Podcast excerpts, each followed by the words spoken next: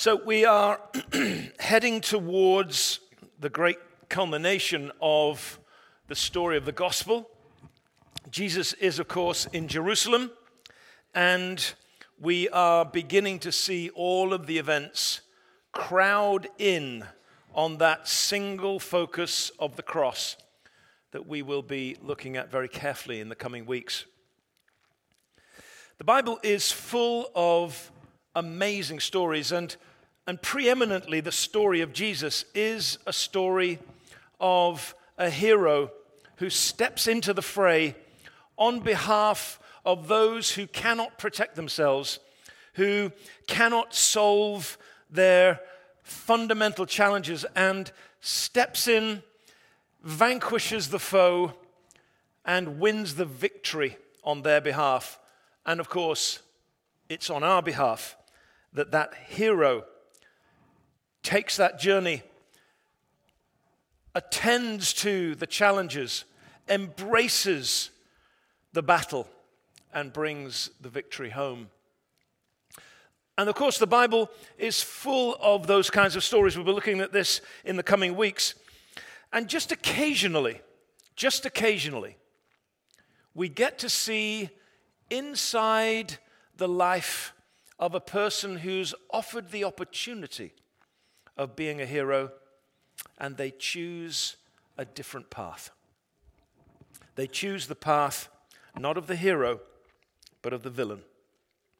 And perhaps in the same way that Jesus is the preeminent hero in all of Scripture, perhaps the preeminent villain, at least human villain in Scripture, is Judas. And today we're going to look at his story and we're going to seek to understand the process by which a disciple of Jesus could get to the point of not simply betraying him, but betraying him for money into the hands of people who would inevitably kill him. Luke chapter 22 and verse 1 begins like this Now the feast of unleavened bread called the Passover was approaching and the chief priests and the teachers of the law were looking for a way to get rid of Jesus, for they were afraid of the people. Then Satan entered Judas, called Iscariot, one of the twelve, and Judas went to the chief priests and the officers of the temple guard and discussed with them how he might betray Jesus. They were delighted and agreed to give him money. He consented and watched for an opportunity to hand Jesus over to them when no crowd was present.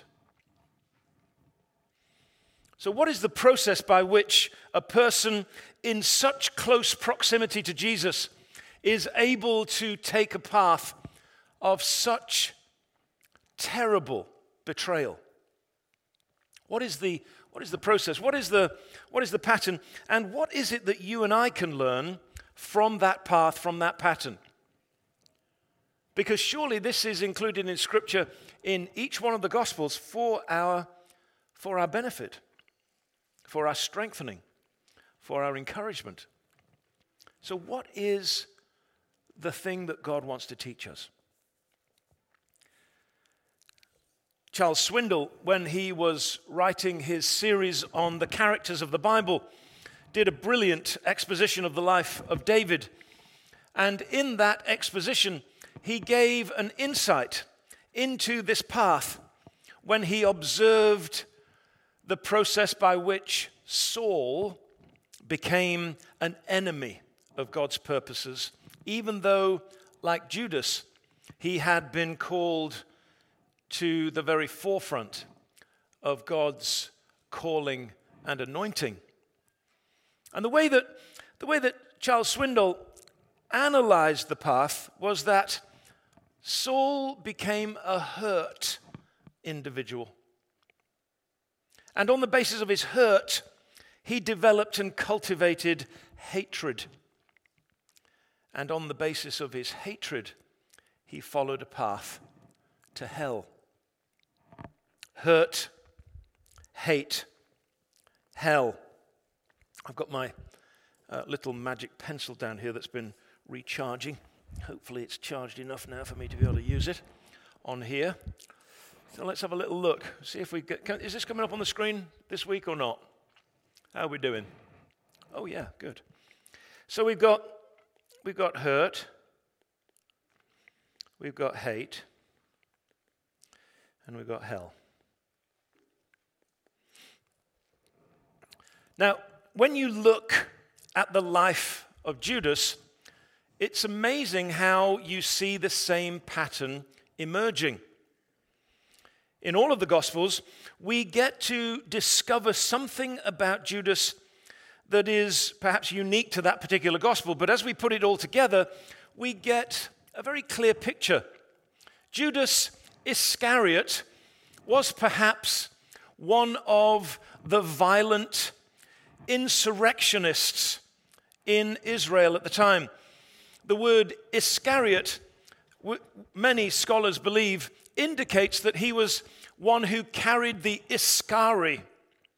The Iskari was an 18 inch blade strapped to the thigh, hidden from view, that would be used by deadly assassins. And these assassins would look for opportunities to kill Romans and those who were supporting Roman rule. And so these freedom fighters, these violent men, would find any opportunity that they could to kill the occupying forces. Now we know that Jesus has already chosen a zealot, Simon the Zealot, and so it's not beyond the realms of possibility that, that he would also choose somebody who, within that zealot world, was more of a kind of violent exponent of that particular philosophy. So Judas is an interesting, kind of layered character from the very beginning. He's the treasurer, and John tells us that he would regularly steal from the money bag. Now, why would he steal? And why would he accept money from chief priests who he hated because they were colluding with the Roman rulers? Well, perhaps it's not beyond the realms of speculation to suggest that this man was seeking to support others like himself who had no other means of support to continue their armed struggle against Roman occupation. Now, of course, as we get there, we're on the edges of speculation, and really, you pays your money and takes your choice. But this we know. Immediately before Judas went to the chief priest, something happened that hurt him. John clearly articulates it in his gospel in chapter 12. Lazarus has been raised from the dead, and Jesus has ministered to Martha and Mary, his two sisters. He's ministered to them in different ways according to their personality type, and we've looked at that in the past. And Mary, this, this delightful, quiescent soul, takes perhaps the dowry that has been left for the day of her betrothal and marriage, that has been, that has been invested into pure nard held within an incredibly valuable alabaster flask. And she breaks the flask and she pours out the pure nard. A nard is a perfume or the concentrate of perfume that is so valuable, it's almost inestimable for us today. It's just incredible amounts of value that we're talking about. Tens of thousands of dollars. And she pours it out upon Jesus, and the whole house is filled with the perfume. And the disciples are a little uncomfortable. I mean, it's a bit weird that Jesus would allow such an expression of intimacy between him and a woman. Of course, Jesus is not held by the conventions then or now.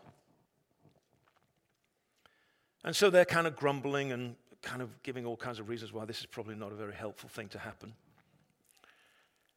And Judas articulates that if this nard had been sold, we could have given the money to the poor. And then John says, of course, he, he wasn't particularly interested in the poor. He was going to take some money and use it for himself. And I've suggested to you what it is that he might have been using it for. And this is what Jesus does very brusquely, very publicly. He chastises Judas and the disciples. Leave her alone. Lots of exclamation marks. Leave her alone. What's it got to do with you? You'll have the poor with you always. But what she has done is amazing and it'll be remembered from this time forward forever. Whenever the gospel is preached, they'll get to know about Mary. Now, public exposure to challenge is not anything that anybody enjoys. But if you have a fragile psyche, if you, if you have a fragility in your inner self, it can cause you to feel a level of shame that is perhaps greater than others. Whichever way, you can be absolutely certain that Judas felt the hurt.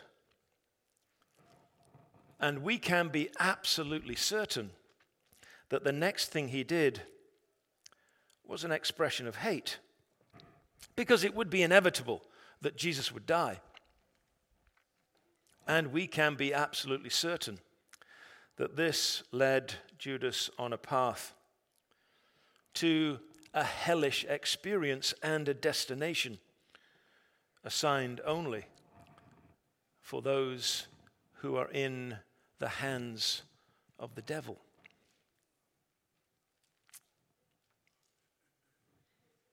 So, how were we to kind of get to grips with this?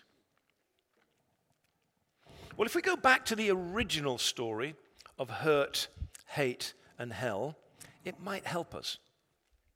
So if you've got your Bible there, go right back to the beginning and find Genesis chapter 4. And here in Genesis chapter 4, you'll find the very first story that gives us an exposition of what it is that's going on here. Adam and Eve have been removed from the garden. An angel with a flaming sword protects the way back into the garden. They no longer have access to the tree of life. They have certainly no access to the tree of the knowledge of good and evil. They have no access to the intimacy that they shared as they walked with the Lord in the cool of the day. But the Lord's presence is still with them. And Adam and Eve, they they begin to produce children, and the first child is Cain, and the second is Abel. And they take on different occupations as they seek to, as it were, find a way in this world that's different from the one that had been planned for them in the garden. Abel, the younger of the two, begins to, to take care of herds and livestock and, and, and is, a, is a man who is known for his capacity to do that. Cain is a farmer who, who produces vegetables and crops, and both of them bring the first fruits of their produce to the Lord. Offerings of our first fruit as worship are way, way older than any excuse you might have for not doing it. They give their offerings to the Lord. And the Lord accepts Abel's offering and rejects Cain's. He rejects it. He doesn't just kind of say, well, it's kind of a B plus. He, doesn't do that. He says, yeah, I'm sorry, it's a, It's an F, it's a fail. And Cain is not only challenged, but deeply upset. Verse 6 Then the Lord said to Cain, Why are you angry? Why is your face downcast? If you do what is right, will you not be accepted? You see, what's going on here is that something inside of Cain, that had, of course, been born out of the rebellion of his mother and father, was leading him to feel entitled to something that he was not entitled to. His attitude wasn't right. His behavior following his attitude was not right. And so the Lord would not accept it. But if you do, if you do not do what is right, sin is crouching at your door. It de- desires to have you, but you must master it.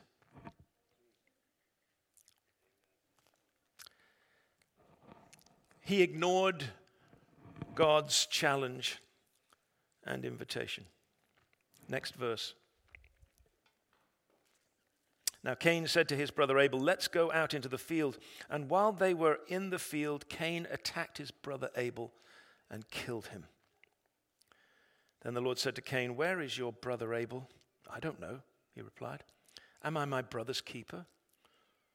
The Lord said, What have you done?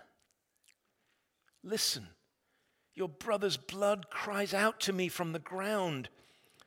Now you're under a curse and driven from the ground, which opened its mouth to receive your brother's blood from your hand. When you work the ground, it will no longer yield its crops for you. You will be a restless wanderer on the earth. Cain said to the Lord, My punishment is more than I can bear. Today you are driving me from the land, and I will be hidden from your presence. I will be a restless wanderer on the earth, and whoever finds me will kill me. But the Lord said to him, Not so. If anyone kills Cain, he will suffer vengeance seven times over. Then the Lord put a mark on Cain so that no one who found him would kill him. So Cain went out from the Lord's presence and lived in the land of Nod, east of Eden. Cain lay with his wife, and she became pregnant and gave birth to Enoch. Cain was then building a city, and he named it after his son. We might wonder what are the roots of the internecine strife that we see in the cities of our nation and the nations of the world. But you always go back to the first to find the defining reality. And the very first city was built on the bones of Abel. And the first culture of the first city was created out of the strife between brothers. No wonder it's so easy to see that happen again and again. But do you see the pattern? Hurt leads to hate, leads to hell. And you say, well, you know, this is fine, Mike, but I maybe had not made the connection between Judas and Cain and, you know, this kind of interesting Bible study, but, you know, I've got dinner soon and um, I'd like to eat something and talk to the people around the dinner table and, and not have roast preacher this week, so what's it got to do with me? Well, of course, these are human beings that we're talking about. And so this process is a process that each one of us can walk in each one of us can find ourselves connected to. So if you're prepared to come with me, dig a little deeper. When you go to Exodus 20, the second book of the Bible, you see God establishing his covenant with his people, the people of Israel. And when he establishes the covenant with his, with his people, he gives them 10 words. He gives them 10 laws, 10 commandments. Now, here's the interesting thing it's, it's Rene Girard, who is undoubtedly one of the great Christian philosophers of these last few decades. He's just recently died. He was a professor at Stanford and a deeply committed Christian. In his book on philosophy called I Saw Satan Fall Like Lightning, one of the greatest philosophical works that I've read in years, he makes this point. The Hebrew word for envy is the same word as desire, is the same word as covet. It's the same word, chama. It is, it is a word that covers a whole series of emotional responses to other people. And so we see another person and we want to be we want to be taught by them. And so we see Aaron and, and um, Hunter up on stage today, and we, we think that they are interesting and attractive people. There's nothing untoward about that attractiveness. It simply is a, a sense in each one of us that we think they're just great people. I don't think it was Hunter, was it? It was Morgan. Yeah, Morgan. I just saw Hunter over there, but you, you know, maybe you were up there another time. So so you see, you see these people up there and you think, you think, I want to be like Aaron. There's a, there's a desire to be like them. Now, this is foundational to all of human existence. Children have been, have been measured to be imitating the facial movements of their parents when they're 45 minutes old. So, imitation, connecting to another person and wanting to be like them is at the very heart, at the very deepest granular fabric of what it means to be a human being. And so we want to be like the people around us. We want to grow to be like the people around us. We want to, we want to learn what they know. We want to be what they, what, they, what they are. We want to do the things that they do. So this is, this is fundamental. But then something else happens. We see in them not something that we want to become, we see in them something that we want to possess. It's the same word, it's just another step.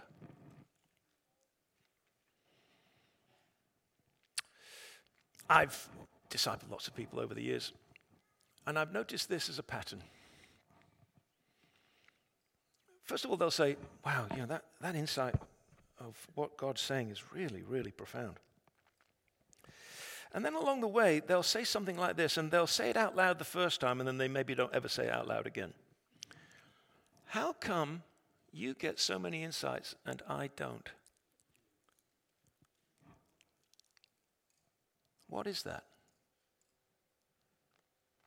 And then maybe I discover that they're teaching things to other people that I've taught them as if it were they that came up with it.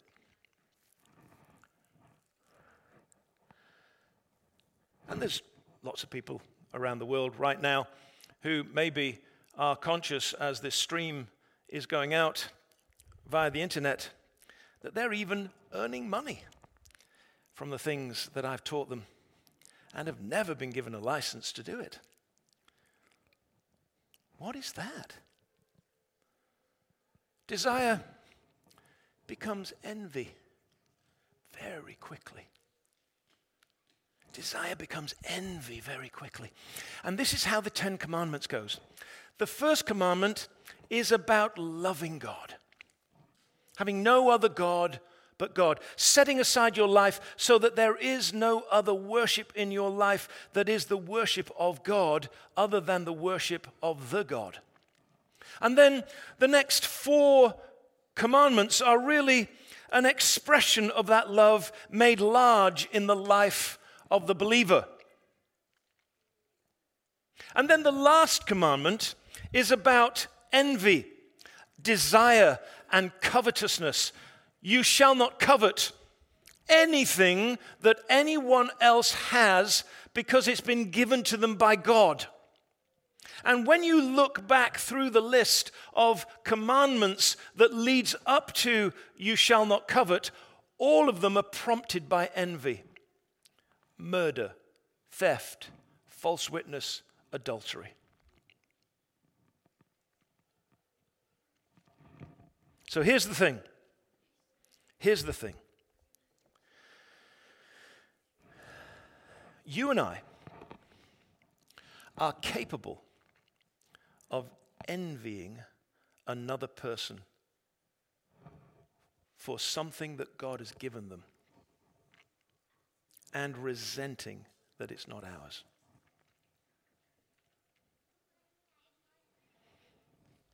And that is the path of hate. Because hate is articulated in the Bible as stealing. Hate in the Bible is articulated as false witness, speaking badly of another person. Hate is articulated as wanting another person dead. Jesus makes it very clear. If you want it to happen, it's as bad as you did it.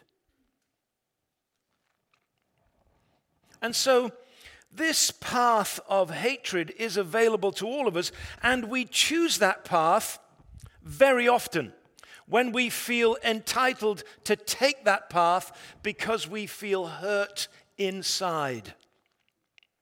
And so, hurt leads to hate, leads to hell. And you say, wait a minute, Mike, wait a minute. We've just been singing songs that are clearly an articulation of the gospel, and hell is not the place for Christians. Of course, it isn't. But Christians who are going to heaven will be saved as through fire because they've been living their life as if they don't want to go to heaven.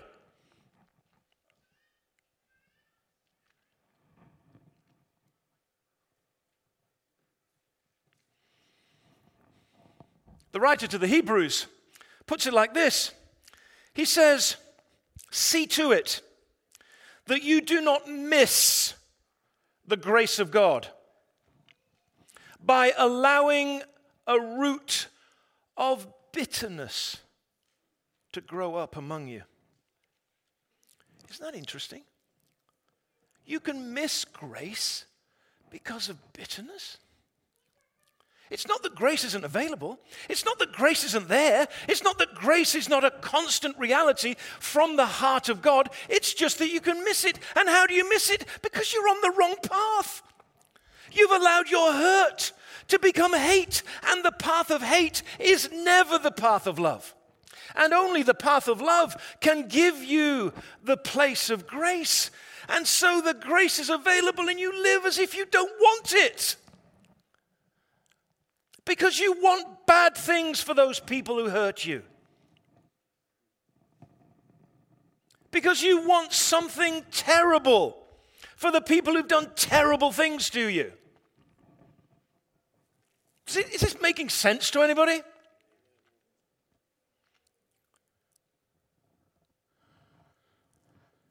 Now, Hebrews 12:5 that I just referred to there, for those of you taking notes, I know that you'll, you'll want to go and look at that enormously important. You can't fall out of God's hand. You can't stop being saved. You're not not going to go to heaven. You can just live as if you don't want to.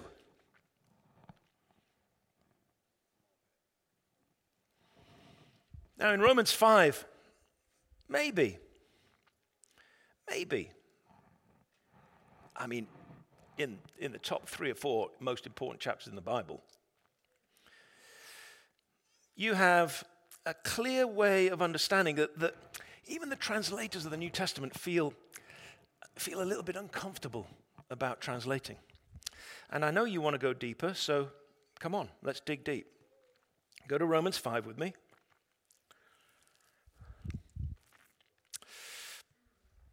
Now, Romans is the Himalayas. And um, there are several giant peaks. And um, if Everest is, is chapter 8, then K2 is chapter 5. That's just for the mountaineering fraternity within the congregation.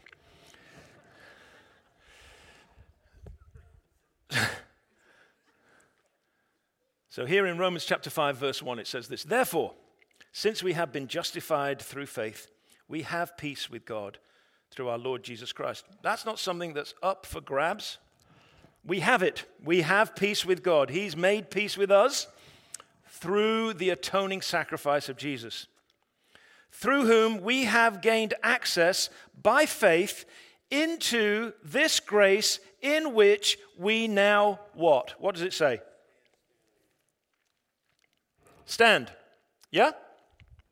So grace is a location. Yeah? Everybody see that? Grace is a location. We stand in grace. That means that if you move from that location, you're not receiving the benefits of grace. You still have grace available, but you're not receiving the full benefits of grace. That's why the writer to the Hebrews, which when we get to heaven, by the way, we'll find out that it was Paul who wrote it. But in the meantime, but in the meantime, I'll have to agree with all the scholars who don't know. But, but the early church knew for some reason, I don't know why.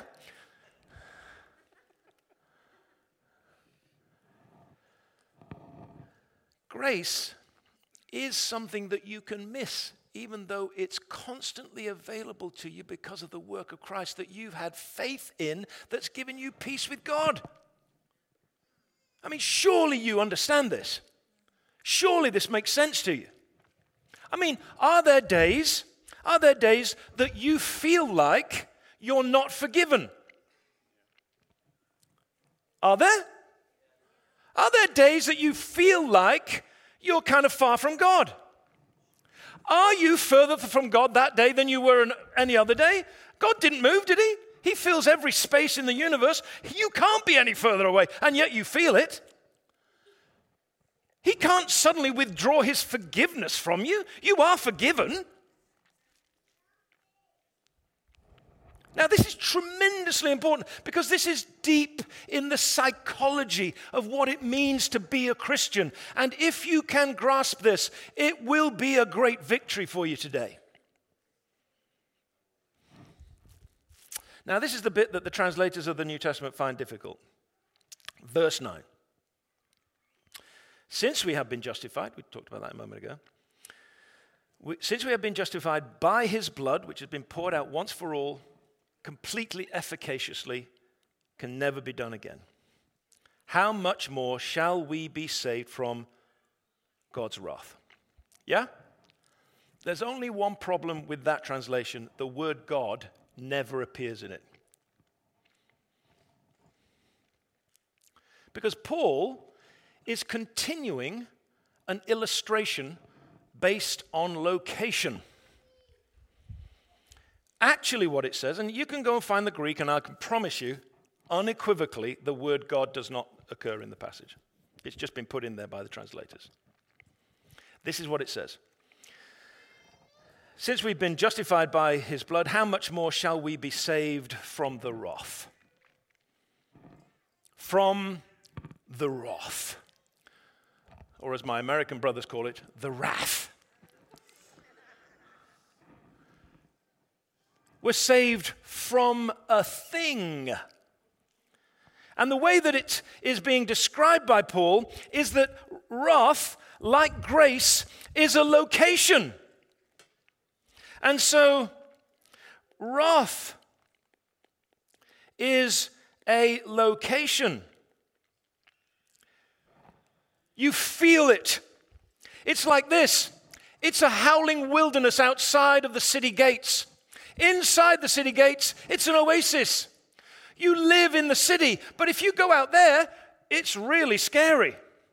Or like this I heard it was going to rain today. This is how you stay dry. Yeah?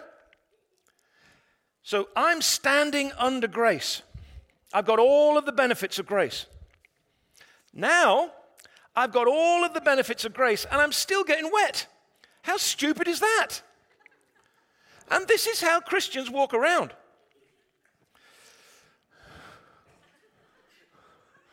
Do you like my umbrella? It's pretty awesome, isn't it? It's one of the newest types, actually. It's, uh, it's really quite something. And people are saying, um, Have you noticed that you're getting wet? Yes, I know, but what about the umbrella? Isn't that awesome?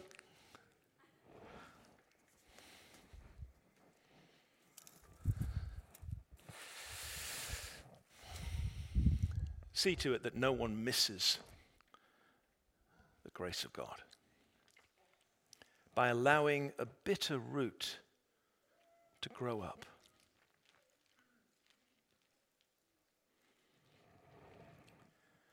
If you know Jesus, you're not going to hell, but you can be living as if you don't want to be touched by heaven.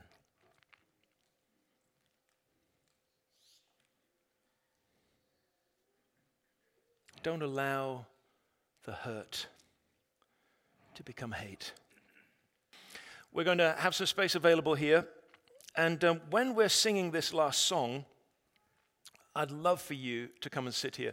And who am I inviting to come and sit here? I'm inviting the people to come and sit there who want to turn the hate and the hurt into healing and happiness. You see, you can be healed, you can be happy, and you can be hopeful. But this is what you need you need to be humble. Hurt leads to hate, leads to hell. Healing leads to a joyful happiness that gives us hope again. But the only way you can take that path is to take the path of humility. You see, the difference between Judas and Peter was not a great deal. But the real difference between those two men was that one was humble and another wasn't. So if you have been hurt by others, and that hurt is causing bitterness within, I'm asking you to come and simply in humility ask for others to pray for you. It's not going to be complicated, they're not going to counsel you, they're just going to pray for you. Or maybe today you're the recipient of hurtful things that others have done to you. And maybe today you've begun to understand what that desire and envy and covetousness can do in the person's heart around you. Maybe for the first time you've understood the mechanisms that perhaps are operating in the hearts of those who so regularly hurt you. It could be a parent, it could be a spouse, it could be a friend. Come and be prayed for because you need healing too. And if you're online, then I'd encourage you to join us right there. I'm going to make Chad a co host right there which means that He can lead the prayer time and set you up in different prayer rooms as you come and join us there. So if you're online today, just press the link that connects you to the Zoom room and come and join us there for prayer. Let's pray together. Lord Jesus, thank you that you loved Judas so much that you died for him. Thank you, Lord, that the scriptures make it clear that there is no place that we can be that is beyond your grace and your mercy, your forgiveness and love. Forgive us, Lord, that we live lives with hidden attitudes that cause us, Lord, really not to receive the grace that you have for us. Lord, we don't want to live like this. We want to receive all of the benefits of the cross every day. And so release us now, Lord. Release us, Lord, from our hurt that we might be healed. Release us, Lord, from being hurt that we might be healed. And do your work in us today that only you can do. We pray it in the strong name of Jesus. And all God's people say. So don't hold back. Come and pray. Come and join us in the Zoom room. And there'll be people there who are trained to pray with you. Do it during this song.